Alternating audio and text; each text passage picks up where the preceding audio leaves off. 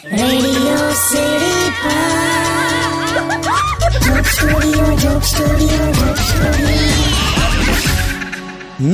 Welcome back આપણે radio city joke studio પર અત્યારે કિશોર કાકા સાથે વાત કરી રહ્યા છે.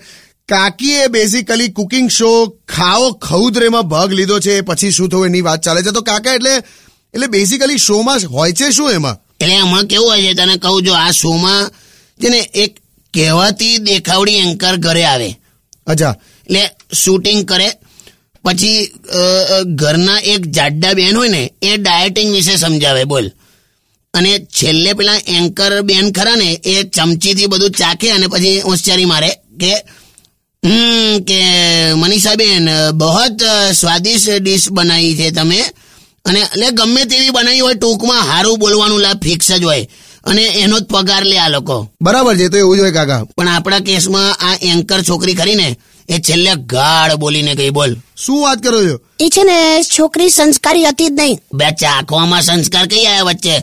બે આણે કંઈક એવો શાકનો રસો બનાવેલો ને એની મને એવો કંઈક ચીકણો ચીકણો સિન્થેટિક ટાઈપ કંઈક થઈ ગયેલો. એટલે છે ને મને પણ ખબર ના પડી એકચ્યુઅલી થયું શું? થયું શું નહીં? પેલી છોકરી ત્રણ વાર બેભાન થઈ ગયેલા. આવો એલફેલ ગમે તેવું બનાવ્યું એટલે તું તું ચાખે તો માણસ ગુલાટ ખાઈ જાય યાર. તો પછી કાકા એટલે એ શાકનું કર્યું શું? ના એ જે રસો હતો ને એ અત્યારે હવે છે ને પેલું હિંચકામાં અને પેલા ગેટમાં પેલું ચૂં ચૂં ચૂં ચૂ અવાજ આવ્યા કરે ને એમાં રેડું છું.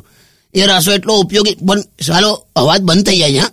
તે હવે તો સોસાયટી વાળા લઈ ગયા છે બબ્બે સીસી લઈ જાય છે. એટલે ટૂંકમાં શાકમાં તો ના ખવાયું પણ એનો ઉપયોગ આ રીતે થયો.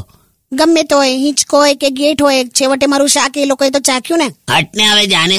તું એક કામ કરને તું કંઈક બીજું વગાડ કેમ કે આનો એના કિસ્સા તો હું તમને હમણાં કહેતો જ રહીશ બ્રેક પછી. પણ કંઈક આમ મસ્ત આમ કંઈક વગાડ. કંઈક એકદમ મારા જેવું સરસ વગાડ. હા અને વાગે એવું જ વગાડ. ની જાતને. City.